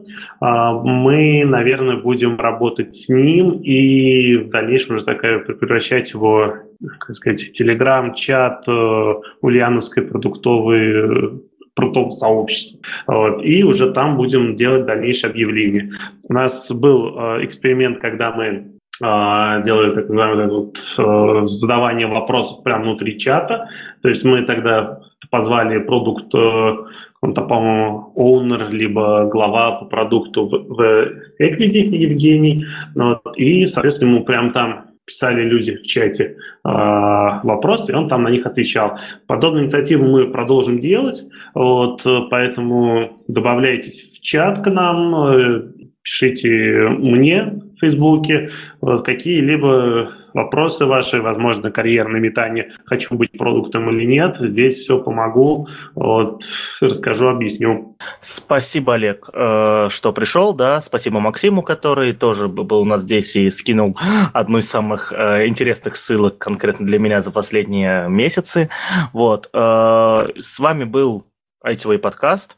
Время, время по местному времени сейчас 22.18, итальянское время. А, спасибо, что дослушали до этого места. Всем хорошего остатка дня или когда вы это слушаете. Всем пока. Пока. Всем счастливо.